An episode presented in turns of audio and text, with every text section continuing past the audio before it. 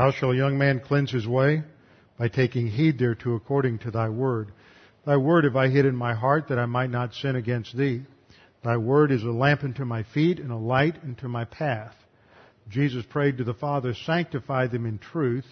Thy word is truth. The grass withers and the flower fades, but the word of our God shall stand forever. Before we begin our study this evening, we need to make sure we're in fellowship, so we'll have a few moments of silent prayer to give you the opportunity to use 1 John 1 9 if necessary. We need to make sure that we are in right relationship with the Holy Spirit in order to be prepared to take in the Word, to understand it, that it may have uh, spiritual value for our growth and advance in the spiritual life. Let's pray.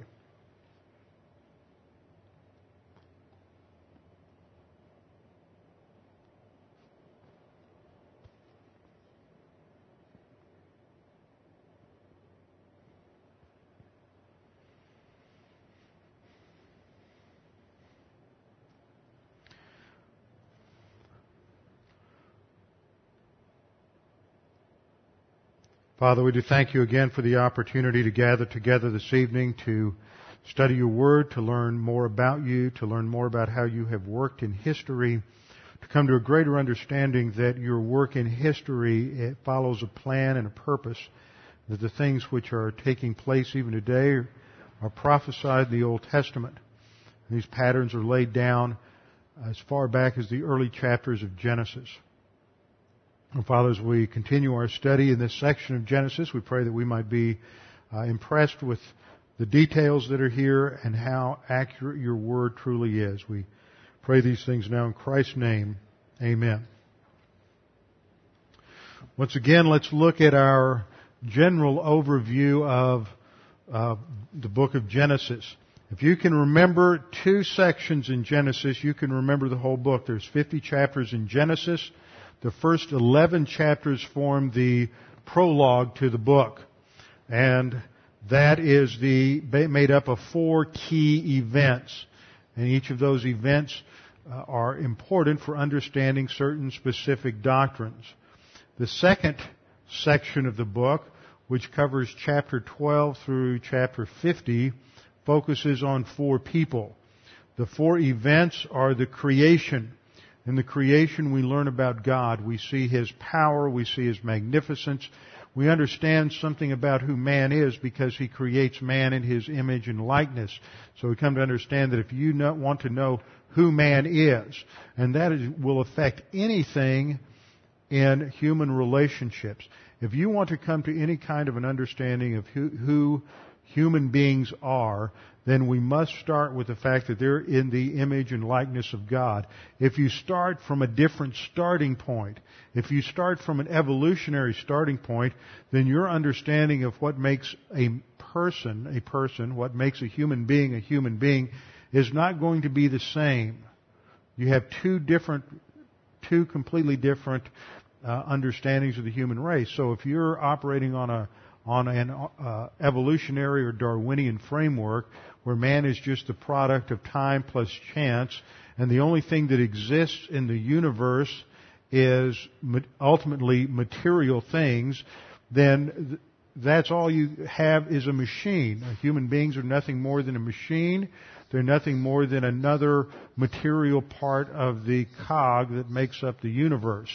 And there's nothing beyond the universe. It's just one big physical machine. So the creation tells us about who God is, who man is, and then we come to the fall. This again helps us to understand man's condition. It's the only way that we can understand and have a significant comprehension of the problem of evil. This is some, an objection that you will often find from unbelievers. We've discovered this many times. You'll be talking to someone, and especially after a horrendous event, such as 9-11, or perhaps in light of a famine, or war, or horrible things that have happened, someone who's the victim of extremely violent criminal actions. And they'll say, well, how can a loving God let this happen? How can a loving God allow all of these people to die? Well, how do you explain evil in the universe? And so they act like you as a Christian have some major problem because you believe in a loving God and these horrible things happen. And as we've studied, the best way to handle it is to turn it around to them and say, well, how can you explain evil in the light of your understanding of the universe? Mr. Evolutionist, you know, Dr. Biologist, how do you explain it? If all you have is a machine, there can't be good or evil, so you don't even have the right to make the question or ask the question, how do you explain evil? Because if all you have is a machine, there's no good, there's no evil, things just are. You have no basis for making any kind of value judgments whatsoever. Because all you've got is a machine. And any value judgments are simply opinions developed by people who live in the machine for the sake of their own personal convenience. And this works out logically in what ends up in, in what's now postmodernism, which really isn't that new. The idea that, that, well, every culture develops its own values of right and wrong, and what right does a Western European culture have to say that an African culture has wrong values or that an Islamic culture has wrong values. Who's to say that it's wrong to, or violent or vicious to capture someone and torture them? As soon as you, you think that's wrong, well, where do you get that value? You think it's wrong to capture someone and behead them and show the video all over the world? Well, what gives you that value? Where does that come from? Who has the right to, de- who determines these universal or transcendental values? If you don't have a God who is personal and who is righteous, then you end up with nothing more than than some a creature within the framework of creation just making up or generating his own standards which can change next week. So the fall explains why there is evil in the universe why things fall apart, why there's suffering, why there's uh, war, why things don't work, why there's criminality. We understand that the basic nature of man is flawed because of his sin nature. He is what the theological term was total depravity. Man is totally depraved. He is uh, flawed at his very core. He is not basically good. He is basically evil because of arrogance. And arrogance always ends up producing catastrophe. Then we have the flood, sign of judgment on fallen man. So this is the first time we're introduced into the concept of judgment in relation to salvation. And it's the first time we really get introduced to the idea of exclusivity in Scripture. Now this is something, once again, that just drives most unbelievers just nuts. I mean, you'll hear the objection. How in the world can you, as a Christian, be so flippant arrogant as to think your way is the only way and that everybody else is wrong and everybody else is going to go to hell except you? And they want to immediately put the Christian in this defensive position of arguing that uh, that everybody is wrong. Well, once again, it comes back to values. See, here's somebody who just got through saying that, that every culture has equal validity. Oh, but you can't say that as a Christian. You can't have any validity. Because you just said that everybody else is wrong. So that's an, that, that's a value that's, uh, that you can't hold. Well, at the flood, God said there's one condition for deliverance from this judgment and that's to get in the ark. And there's only one way in the ark, and that's through the door. And this is a picture of salvation, where Jesus says later, I am the way, the truth, and the life. No man can come to the Father except by me. So Jesus makes this, what appears to be on the surface, extremely arrogant statement about himself. That nobody, no matter how good you are, no matter how religious you are, no matter what things you do, nobody can come to God except through Jesus Christ. Now, of course, that has led to what is considered one of the, I think, one of the great arguments of uh, an apologetics. It's called the Lord liar or lunatic argument. And this is basically the position that Jesus Christ was either telling the truth when he said, I'm the only way to God, or he wasn't. He was either telling the truth when he said, I and the Father are one, or he wasn't. He's either telling the truth or he's telling a lie, one or the other. You, there's no way around it. You can't back off and say, well, Jesus was a great teacher, a moral innovator, that he was, he, he, all of the different human opinions that are set forth uh, by the human viewpoint anti-Christian crowd. You sit in a university classroom and some professors uh, knocking Christianity. You ask the question, what do you think about Jesus Christ? Well, who, who do you, Mr. Professor, Doctor historian, who do you think is Jesus Christ is? And they'll usually say something that is rather uh, rather soft, non-confrontational. He was a good man. He was a great teacher. He was a religious leader, something like that. You'll probably never have one come back and say, well, he was an evil, wicked, deceptive individual. But either Jesus is telling the truth or he's not. And now if he's not telling the truth, if he's telling a lie, then he either believes what he is saying in which case he is a lunatic because he's saying that he's God. And any human being who says that he's God is borderline psychotic, needs to spend some time on getting some good medication. But if he doesn't believe what he's saying, then he is conscientiously lying, in which case he's a great deceiver. So Jesus made these tremendous claims that I am the only way. Now, if he is making that claim, and he is the only way to God, and that is the truth, then that means that everything else that Jesus says falls in line. He affirmed the reality of the creation event. He believed in the literal historicity of Genesis 1 1 and 1 2. We saw that in Matthew chapter 19 when Jesus is asked about divorce. He quotes from Genesis 1 and Genesis 2 with equal authority as if they're from the same document.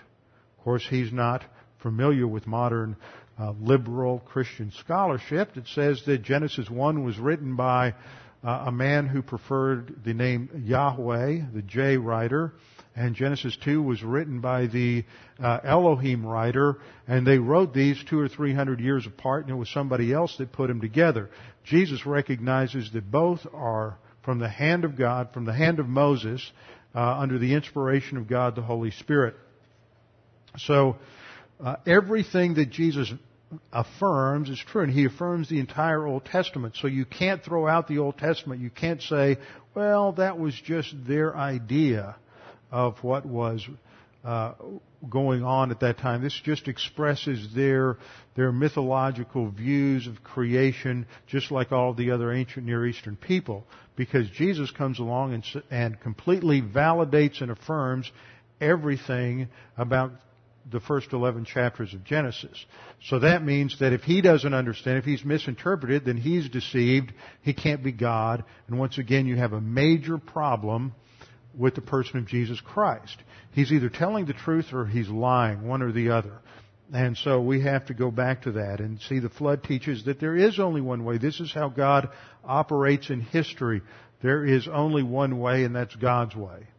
And God is more than gracious in giving the human race revelation, revelation, revelation, time, time, time, evidence, evidence, evidence in order to demonstrate the validity of his statements. It doesn't just plop down and come up one day and say, this is it, you got one choice, it's over with. There's time again and again and again. And then the fourth event in the beginning is the Tower of Babel where God again has to judge man because of his failure to obey him this leads to the scattering of the people into the various tribal groups as a result of their linguistic confusion. So once God confuses the language, then the people are forced to scatter, to gather together in their individual linguistic groups, and then this leads to uh, tribal diversity. All of this is simply to set the stage for what happens in the second part of Genesis. When we come to the four people, we look at Abraham, Isaac, Jacob, and Joseph. These are the four key figures in the latter part of Genesis, from Genesis 12 to Genesis 50. Now, if you think about the book's got 50 chapters and 11 of them relate to the first four events, then what does God really want us to pay attention to? it's the, the, the events surrounding the four people, Abraham, Isaac, Jacob, and Joseph, because this is going to form the foundation for the rest of Genesis. So what happens in Genesis 11, as we've seen, is we make, we, we see it's a transition from the flood to the call of Abram, which occurs in Genesis 12:1 or Avram. Now, why does God have to call out Avram? This is where we're headed. And this again develops this theme of exclusivity. That God is now going to start working with one individual. He's going to work through one people group. He's only going to send prophets to the Jews. He's only going to reveal scripture to the Jews. Only the Jews are going to record scripture. Only the Jews are going to be custodians of Scripture, and it is through the Jews that God is going to send, send the Savior. So he, he overlooks and ignores the rest of humanity and focuses on one individual. And we will have to address that question of why is it that God focuses on one person. Well, this is set up for us in the text in Genesis 10 and 11. This section, as we've seen, is called the Table of Nations, and it's usually the section that most people skip over when they read their Bible because they just don't understand why you need to know all this stuff and you have all these begats and so and so begat so and so and so and so is the father of so and so and who were these people and why is this relevant? And we had spent four or five weeks discussing why this is relevant. Noah has three sons, Shem, Ham, and Japheth. At the end of Genesis chapter 9, there is the blessing and the cursing from Noah on these three sons because under divine inspiration he sees that their character traits in a broad general sense map out the general trends in human history and their progenitors. Shem will be the father of those who have an orientation to God. Blessed be the God, the Lord God of Shem verse, uh, Genesis 9:26, Ham is neither blessed nor cursed, but his descendant Canaan is cursed because of his sexual perversion, which is uh, demonstrated uh, by the way by his by Ham's disrespect for his father when Noah got drunk and was running around his tent uh, unclothed and passed out. Uh, Ham came out and joked about it with his brothers, and they showed respect. So that propensity in Ham was something that Noah saw would play itself out in the sexual perversion of the Canaanites. And of course, for the Jews who were reading this, that was beginning to show them why God had to judge the Canaanites and why it was such a harsh judgment to remove them uh, from human history. And then we studied Japheth and the Japheth descendants Japheth is the father of two broad groups, the Indo-Europeans, the Aryans, and the Europeans, the group that heads off into Persia, northern India, and then another branch goes into Europe. And we traced out how all of these names uh, in the first five, five verses are have have cognates that are still in use today, describing the place names in in Western Europe uh, of the descendants. So they're very ancient names going back to uh, Japheth. We studied Ham that there are that his most uh, notable descendant was Nimrod, who was a known for being a great hunter on the earth. Now that just isn't because he could go out and hunt deer, but because there were still dinosaurs and great creatures that came off the the ark, and he was able to kill them. Not only that, but he exhibited his prowess and power over human beings. He established the cities of, of Babel and Erech, Akkad, Calneh in the land of Shinar. This is a foundation of the kingdom of Babylon. And this becomes the foundation for the Tower of Babel, which we covered the last couple of weeks in Genesis chapter, chapter 11. So that is Nimrod. Now we come, we, we skipped the last part of Genesis 10, starting in verse 21, which covers the descendants of Shem. We skipped that. We went to the uh, episode with the Tower of Babel in Genesis 11, 1 through 9. And tonight what I want to do is, is merge together the genealogy given in Genesis 10, 21 to 32, the descendants of Shem given there and the descendants that are specifically delineated in 11, 10, down through verse 26 because in verse 26 we end with the father of Avram. Now Terah lived 70 years and begot Avram, Nahor, and Haran. And this is Abram, the father of the Jews, and so that ends this book. Actually, Genesis 11:10 through 26 is one section. That's one toledot. Remember, I said there were 10 toledots in Genesis. This is the literary structure of Genesis. These are the records of the these are the, this is what happened to the universe that God made. This is the, the, what happened to the descendants of Adam. This is what happened to the descendants of Noah. And here we have, this is the genealogy, verse 10, uh, or 1110. This is the genealogy of Shem. Literally, this is what happened to the descendants of Shem. And that's a very short Toledot. It's not the shortest, but it's very short. It's only 17 verses. And then we start the next Toledot in verse 27, which is the Toledot of Terah. It's not the Toledot of Avram, who becomes Abraham. It's the Toledot of Terah, and this covers all the way down until we get to Isaac. So, let's go back to verse 21, just summarize this. What we have in the descendants of Shem are five sons that are listed in verse 21, or verse 22. The sons of Shem, are Elam, Asshur, Arphaxad, Lud, and Aram. These are the five sons, but only two of them are going to uh, be be uh, isolated in terms of their descendants. So we don't know a whole lot about these uh, the all of these five men and where they went. Now, one thing that we'll note as we go through the genealogy is there's some repetition there are some names in the Shem line that we also find in the Japheth line or in the Ham line. And some people have looked at this and thought that, well, if you run into the same name, it must be the same person. But that's not true. I mean, think about most of your families.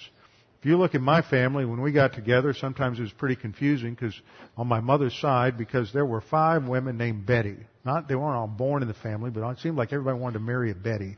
So there were like four or five Betty Schleiers, and that got a little confusing. But there's, there's a Bob, a, two Bobbies, and two Robbies.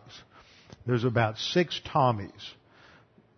So, that's probably true of most families. You see in various generations a repetition of different names. You'll have somebody have a son, name it after their uncle, and so you have names that pass on from generation to generation. And so this is the same kind of thing that you have in these genealogies. Now the firstborn of Shem is Elam. Elam's the firstborn, and there is a region or country that is named after him, and this is the territory of Elam, which lies to the east of southern Mesopotamia. So if you think about uh, a map, let me see, I think I put a map in here. Yeah, there's our map. If we look at the map, we see that Elam is in this territory here. Now this is this area here is where you see the two rivers. That's modern Iraq. This area moving over here south of the Caspian Sea is modern Persia.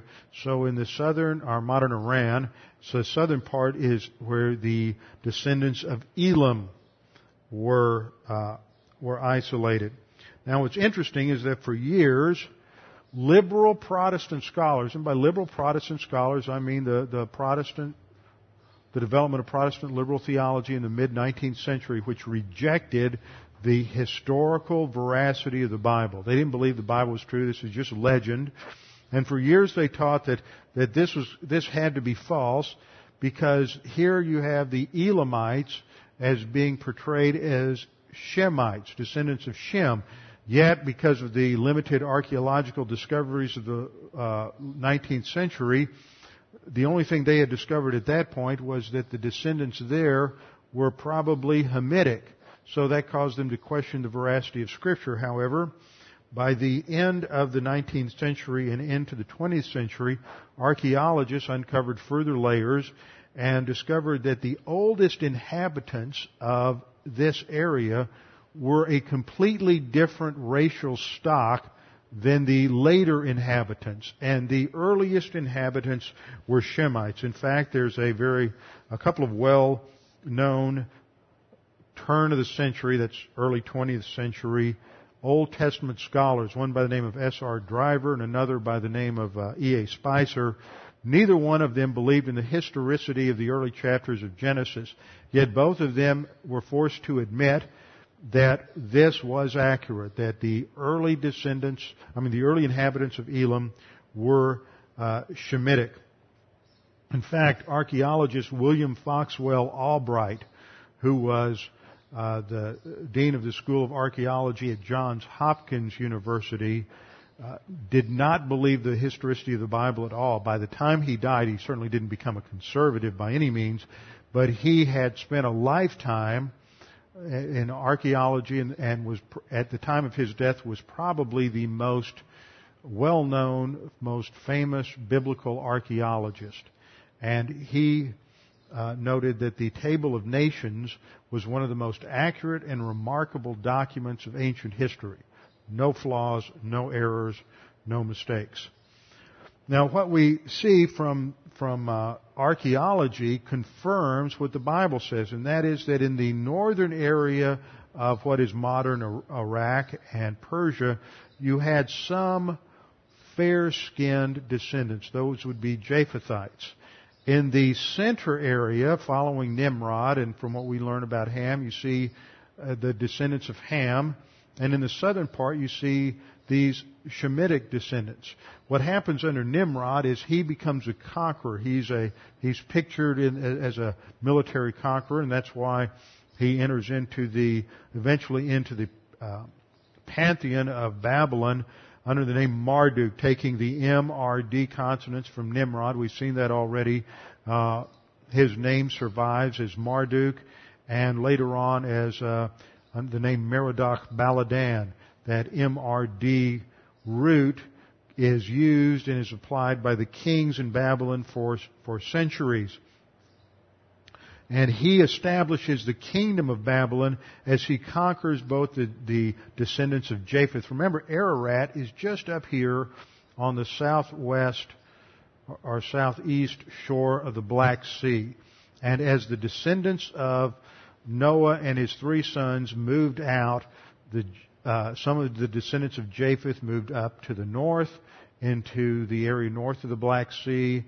The descendants of Gomer Others moved into uh, what is modern Turkey. Descendants of Ham headed south.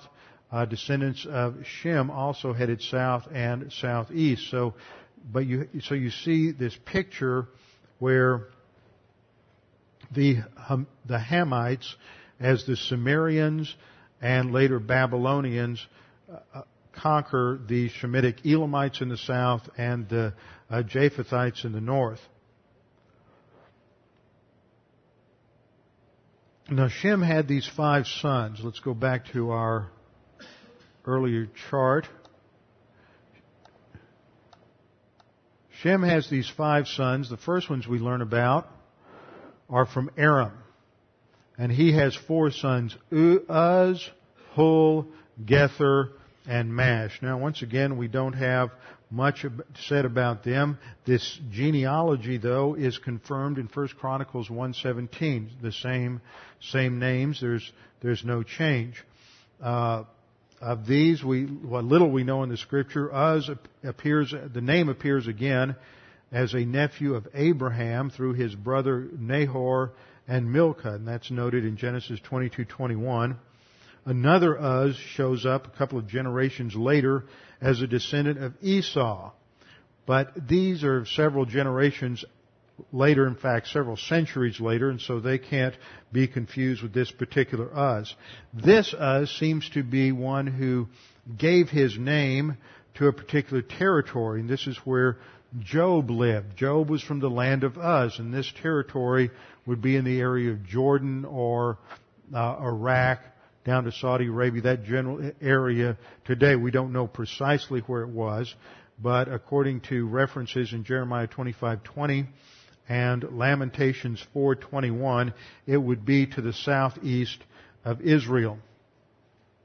We know nothing about the other sons, but from what we see, because they are descendants of Aram, they are probably the forerunners of the various tribes that later made up the Arameans, who were a Semitic people who were in the area of Syria.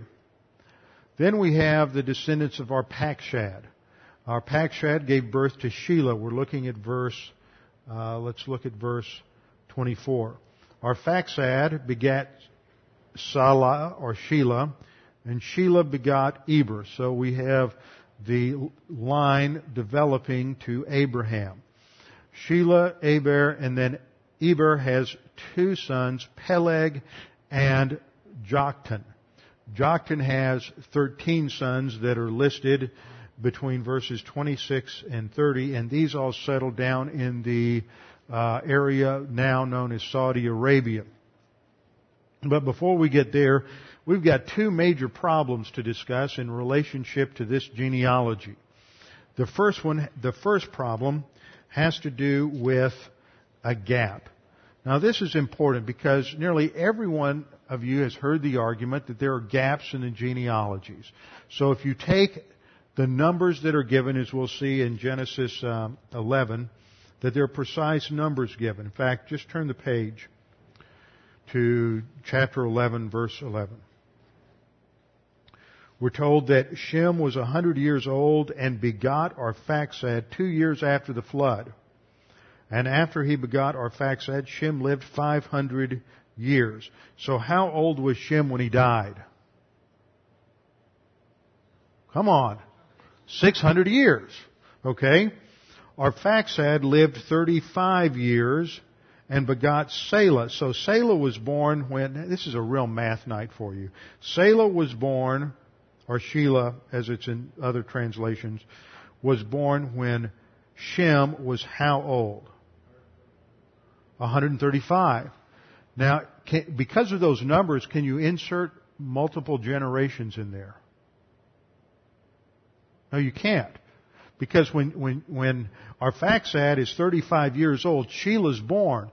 Even if Shelah's his grandson, which would be remarkable, but could happen, even if Shelah's his grandson, Arphaxad is still 35 years old. You see, that makes it an unbreakable formula. He, the Bible is establishing a strict chronology. There are no gaps there. Now, the problem that, of course, this develops is that if you add up all the numbers, you end up with a creation somewhere between 4000 and 4500 BC.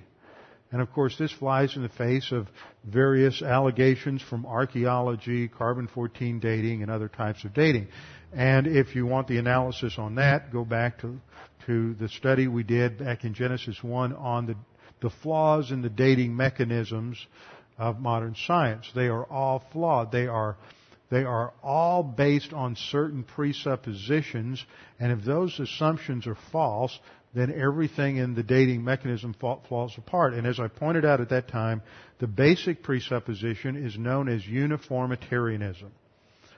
Long word. Let me write it up on the screen for you. Uniformitarianism.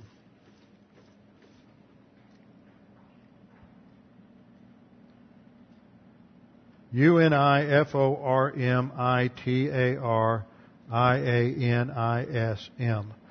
And the idea as a root here is uniform. That there is a uniform decay rate, whether you're talking about potassium argon or you're talking about carbon 14 or what, whatever the chemical is that you're using, uh, uh, uh, the breakdown of the half-life of, uh, of uranium, whatever it is, that this is a uniform rate all the way through history, that it doesn't change. So therefore, if you can measure this decay rate at this particular time, you can extrapolate back and find a date. But if you have a major catastrophe such as the Bible describes the flood to be, that would radically change and affect all of these various decay rates because it, it changes the whole structure of, of, uh, of the universe, then that throws off your whole dating scheme. You can't date back. And in fact, uniformitarianism has come under tremendous attack even within the evolutionary schools because they realize that things, uh, catastrophes that they now uh, recognize, such as Mount St. Helens, and we saw a video on that a few months ago, that uh, Mount St. Helens laid down in just a few days what would have appeared to have taken thousands and thousands of years according to, to uniformitarian presuppositions. So uniformitarianism is being challenged in, within the school of geology, within, within modern geology, but they don't want to give it up. So they uh, postulate various catastrophes uh, here and there that happened, and, and of course, once again, you, you don't have any real validation for that. So the idea is, well, if we're going to make the Bible fit these old time scales, if we're going to come up with a with an Earth that's at least ten thousand years old, or fifteen thousand, or twenty thousand, we've got to find that time somewhere. So let's go to the genealogies because these gene maybe there's a gap there, and we've got we we can insert large frames of time into those gaps. Well, this is the place where everyone goes to to prove their gaps in the genealogies. Now, one other thing we ought to note is there are different kinds of genealogies in the scripture. If you hold your Bible here and just turn with me to Matthew chapter 1, I'll show you a different kind of genealogy. Matthew chapter 1.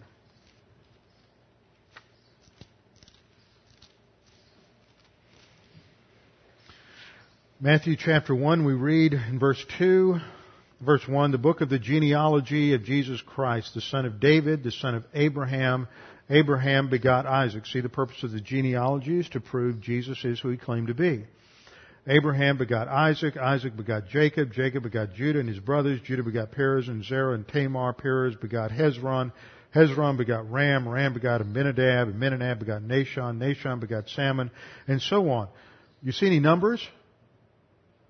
No. See, in this kind of a genealogy, there, we'll skip generations, and there are gaps in these genealogies because it's not trying to show every single generation. It is trying to establish the fact that there is a straight linkage between Jesus Christ all the way back through David to Abraham. But there's no numbers there. Once you insert numbers where X lived 35 years and begot Y, and then he lived another 600 years and died, and then Y lived 25 years and begot Z, and then lived another 250 years. As soon as you put numbers in there, you, you close up the genealogy. Now the problem that we have with Genesis, Genesis uh, 11 is that there is the insertion of another person between Arphaxad and Cainan in Luke 3:36. So hold your place there. You went to Matthew, now flip on over one more book to Luke and look at Luke 3:36.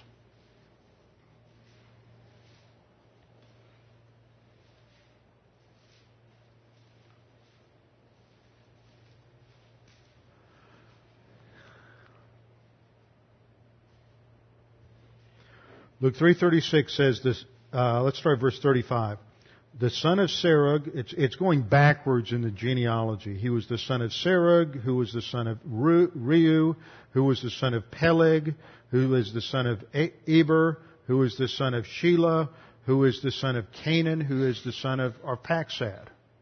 Now, we picked up somebody in there, didn't we? See, in Genesis 11 it says that Shem, then Arphaxad, and then Shelah. No Cainan. Where does this Cainan person come from? And uh, what you'll find often people say, well, see, the New Testament is more accurate than the Old Testament, so see, here's, an, here's a gap in the genealogy. It's the only example of a gap. If, if, it's, if it's accurate, it's the only example of a gap. And let me tell you, folks, one gap doesn't get you 50,000 years. One gap might get you 50 or 100 years, but one gap doesn't get you the kind of numbers they think they're going to get. But I don't think there's a gap there. Let's look at what happens. On the, ta- on the overhead, you can't read that. You can probably see a little bit of it. I've highlighted the last word of the third line which is the article in the in the Greek to T O U. These are all uppercase letters. This is how an uppercase uncial would look like. That was an early type of Greek manuscript. They there's no space between words.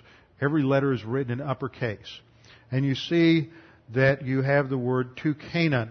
So if you're the the scribe is writing across a scroll and he is writing on that those top lines and he comes along and his eye happens to skip a couple of lines. And we've all done that when we're copying something. Then what would happen is he would pick up that word to Cainan and he would copy it in the wrong place. And you see that in the second example. Instead of uh, uh, because there is a mention of Cainan if you look down to verse 36 it goes on to say the son, I mean, down to verse um, 37. The son of Methuselah, who's the son of Enoch, who's the son of Jared, who's the son of Mahalalel, who's the son of Cainan. So you do have a Cainan in the genealogy before the flood.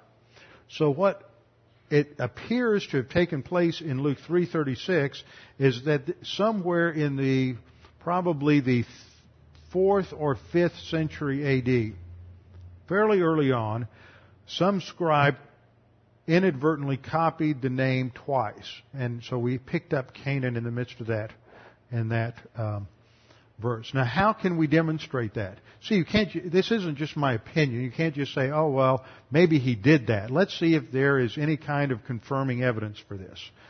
Um, I'm going to go ahead and skip that. Let's see if there's any confirming, confirming evidence. In, um, we have a chart here. I have a chart here. Where'd it go? Here it is. This is a chart comparing the patriarchs on the left-hand side of the screen. The Hebrew text is in the second column. That lists the, the age um, where they were uh, uh, of their father, or when, the age when they were born. and with Shem, that's two years after the flood. The Septuagint number is then listed, and then the number in Josephus. Now, Josephus was either using the Septuagint. Remember, the Septuagint was the Greek translation of the Hebrew Old Testament. And it was translated from Hebrew into Greek between 250 and 150 BC, about 250 years before Christ. The Jews that were living outside the land in Egypt had forgotten how to read Hebrew. So Ptolemy, uh, Ptolemy Philadelphus, I believe, uh, ordered that the uh, Septuagint or the, uh, the, that the Old Testament should be translated into into Greek, and this occurred between 250 BC and about 150 BC. So Josephus would have been using the Septuagint or something based on the Septuagint, and this is substantiated. The Hebrew text, known as the Masoretic text, gives the age at which Arphaxad became a father at 35. But notice, the Septuagint says it was 135. Josephus says it was 135. Uh, Cainan, of course, isn't mentioned by either the Masoretic text, and he's not mentioned by Josephus. That's important. Shelah was 30 years old according to the Masoretic text, 130 according to the Septuagint, and 130 by Josephus. See, the Septuagint adds 100 to all the, all the numbers. So that was clearly a, some kind of scribal error.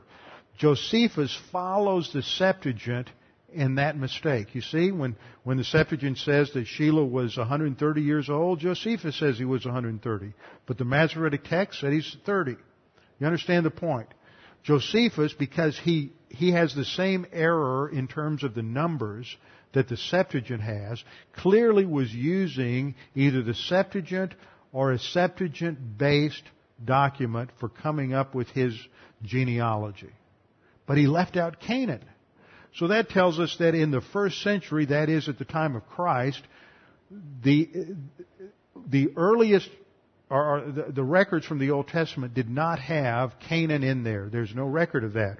We know that Cainan is not found in the Masoretic text of the Old Testament. Then that name is not found in 1 Chronicles 1:18, which is a parallel genealogy. It wasn't found in any of the ancient versions that were translated directly from the Hebrew. It wasn't found in the Samaritan Pentateuch. It wasn't found in the Aramaic. It wasn't found in the Syriac Targums or in the Vulgate. See, Jerome refused to use the Septuagint as a source for translating the Vulgate. Augustine tried to uh, insist that he use the Septuagint, but Jerome said it's too corrupt. It's not an accurate translation. I'm not going to use it. So this doesn't slip into the uh, the Vulgate doesn't have that there either. So what the, what's the point I'm making? The point I'm making is at the end of the first century, around 70, 80 AD, Josephus is using a Septuagint or something based on the Septuagint, doesn't mention this person Cainan. Not only that, but about a hundred years later, between 200 and 250 AD, an early church father by the name of Julius Africanus produced a chronology of the Bible. And he did not include Cainan in his list, in his genealogy. Now what's interesting is just like Josephus, the numbers that he had match the numbers in the Septuagint. So he does the same thing that Josephus does. He has the same numbers. 135 years instead of 35 years, 150 years instead of 50 years, 130 years instead of 30 years. So he's obviously using a Septuagint as late as 220 AD that doesn't have Cainan in it. So that tells us that this insertion of this name Cainan into the Septuagint doesn't occur until at least 250 AD. So this is the kind of detail work you have to dig out in order to demonstrate this stuff. So somebody comes, comes along and says, well, I see there's a mistake in the Bible.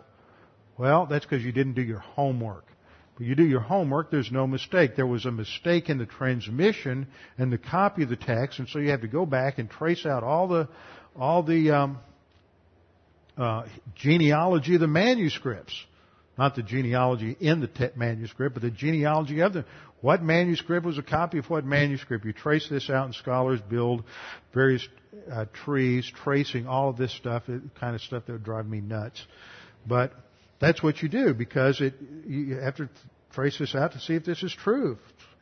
So it's obvious that Cainan is an insertion and it's a textual problem. It's not in some of the oldest New Testament manuscripts, as a matter of fact. So that insertion of Cainan in uh, Luke 3:23 is a textual error. It shouldn't be there. It was a result of a copyist error that entered into the history of the transmission of the text along the way. So now we're back to our original point. That is, there's no gaps in the genealogy. So you're, you're, once again, you're locked in to follow the numbers.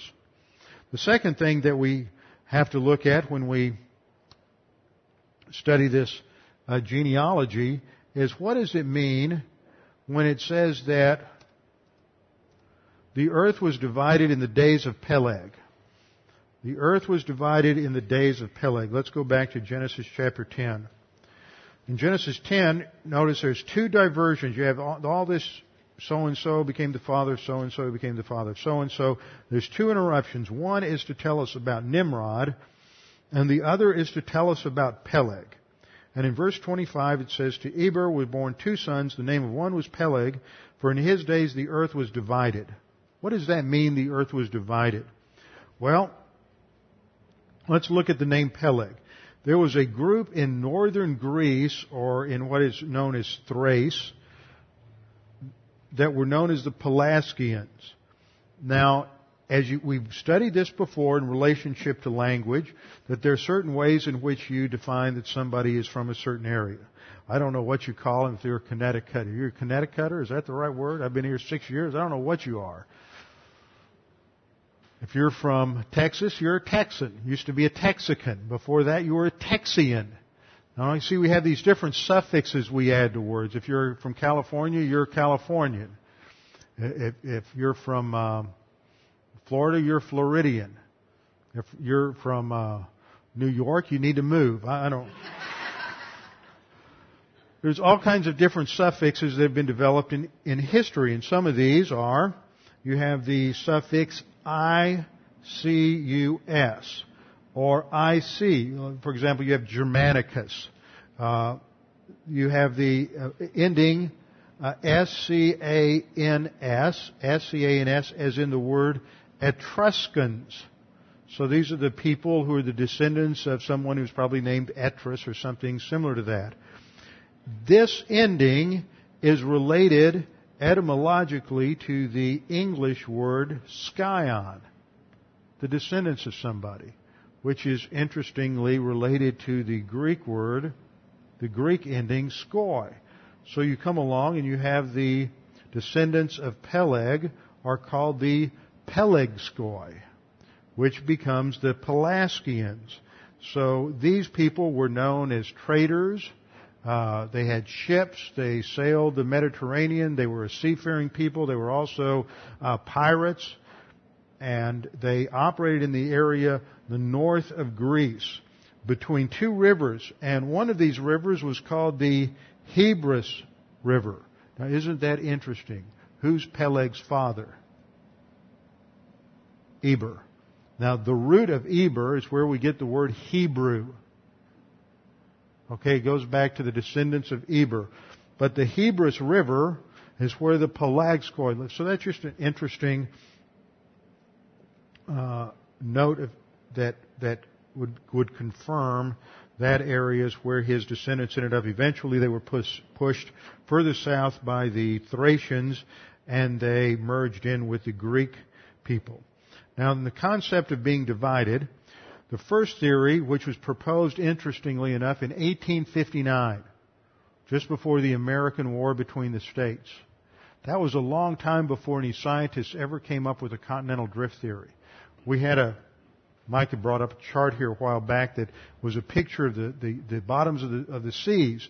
And as you looked at the continents, North American, South American relationship to, to the western shore of Africa and, and Western Europe, you could see how they might, might have fit together and that there was this continental drift. So some 50 or more years before science, science, our geologists came up with the continental drift theory, a biblical scholar came up with the theory that perhaps that's what this meant. Is that this was uh, he, a scholar by the name of Fabry wrote a book called The Origin of Heathenism and related this to the split of the continents. Now this this theory, a lot of creationists thought this might be possible for a while, but the geologic upheaval would be too great. It would just be enormous. We had the, all the upheaval of the flood.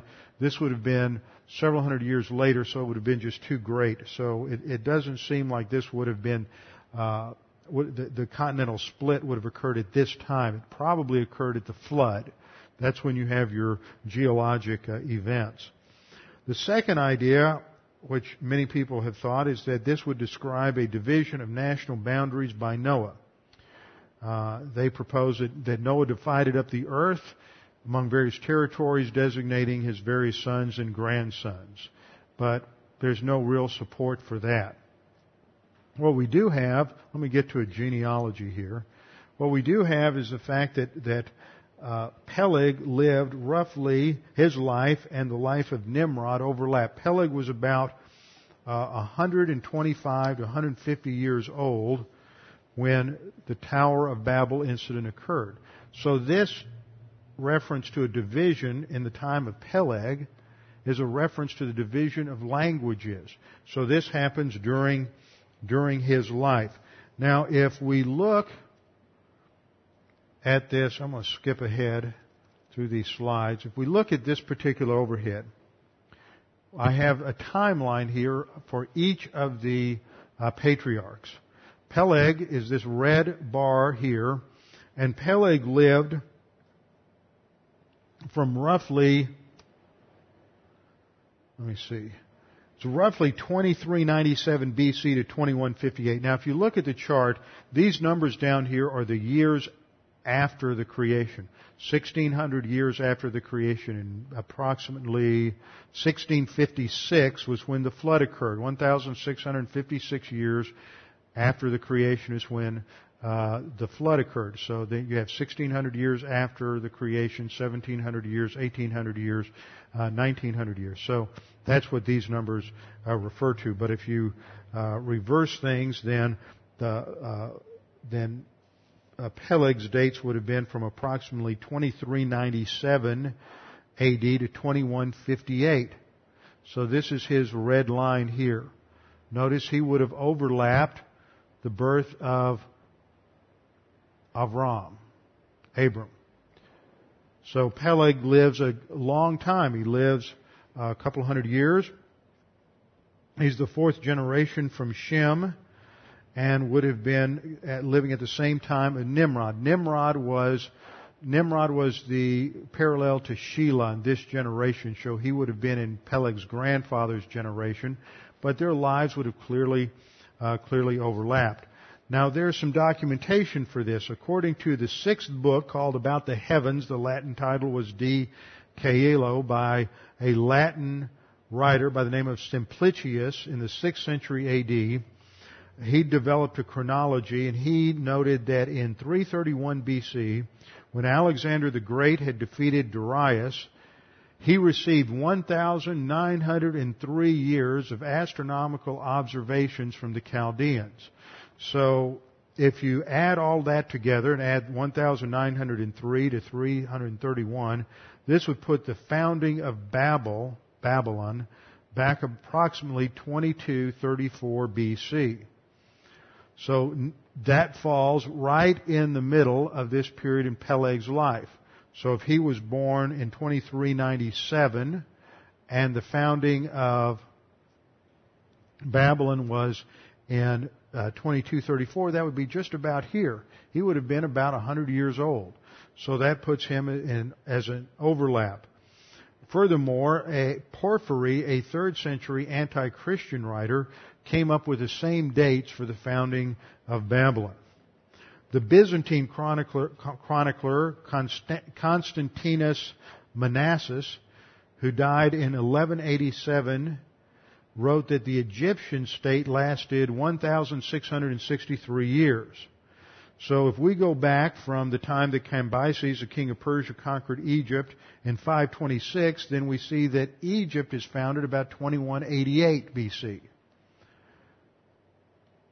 Ancient Greek records put the earliest known king in Greece at about 2100 BC. So all of these, 2100, 2200 BC, is when you start seeing this expansion, different languages, different cultures. Egypt's founded, Babylon's founded, um, a little earlier. Uh, Egypt, Greece, Babylon are all in existence with these different different languages, all fitting the scenario that the Scripture describes. That that's when you have this scattering of the people at the Tower of Babel. One thing I want you to note here, we'll come back. We're about out of time, but we'll come back and look at this a little bit more before we get into uh, Abraham. Notice how you have the, the longevity of the first generation off the ark. Shem lives 600 year plus years and dies. But Arphaxad is born and dies before his father Shem dies. Shelah, Shem's grandson, the only person of all of Shem's descendants down to Isaac, this bottom graph is Isaac, uh, Shem dies just 10 years before Abraham does. So everybody else is outlived by Shem. These guys lived a long time. Arphaxad lived um, a little over 400 years.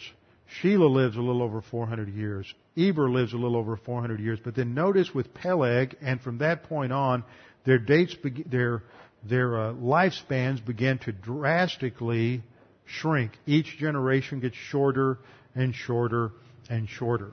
And here we, I, I've plotted the graph. Which is easier to see, the one with the white background or the one with the dark background? White background? Okay, this is, this is a graph. What we have on the left hand side from Adam to Noah are the lifespans of the antediluvian patriarchs. So we have the age here starting at 100 going up to 1,000.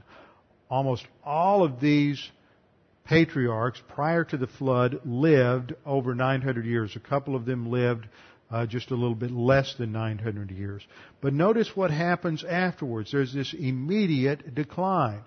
Noah lives uh, to be 900 uh, plus years of age, But Shem only lives 600 years, a drastic drop in that one generation. And then if you plot this out, it, it follows a curve that you can plot here. And this is what is known uh, as an exponential decay curve. It is the same kind of curve you plot whenever you move anything from one steady state to another. For example, if you were to uh, measure the temperature of a hot cup of coffee, and you were to drop a couple of big ice cubes into it, and then every 30 seconds take the temperature of that uh, coffee, you would you would plot out a graph that followed the same kind of curve, that it would rapidly drop and then smooth out before it eventually leveled off. Now, the only way this could happen is number one, you have, this is accurate. This is exactly what happened. Something changed in the environment after the flood, and people just couldn't live as long. And as each generation went by, it affected them, and it works itself out because it reflects a change from one state before the flood to another state after the flood. And so it reflects accurate history.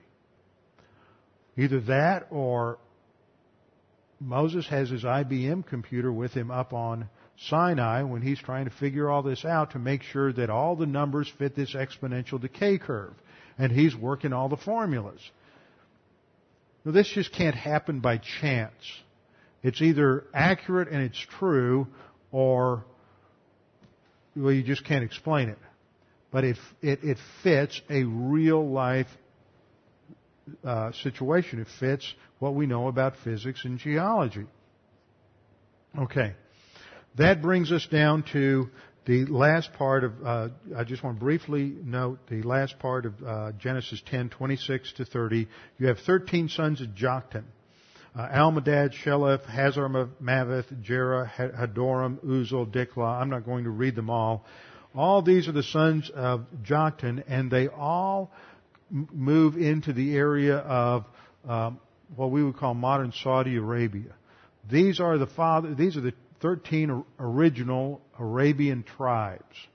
And many of these names have cognates of places, wells, oases, uh, whatever, down in Saudi Arabia. And they, they can uh, indicate the historicity of these names.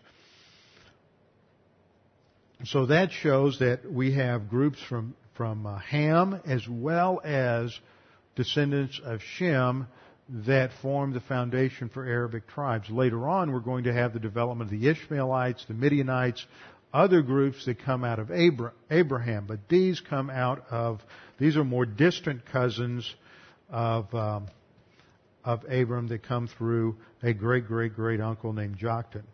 Now when we come over to, to Shem's descendants, and we have that genealogy. I've already mentioned that it's a closed genealogy, which means there are no, no gaps.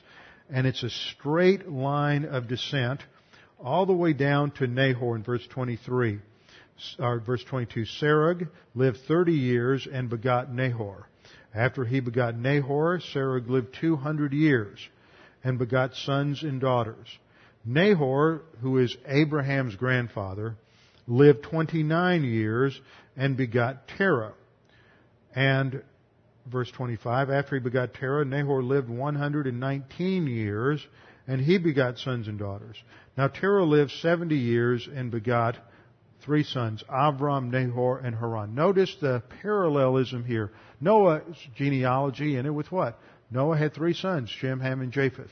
Here's a parallel showing consistency of the author. One author in Genesis. You don't have three or four authors. Now Terah lived 70 years and begot Abram, Nahor, and Haran. So the genealogy that we have here, when we graph it out, uh, fits this exponential decay curve and comes down to uh, Abram.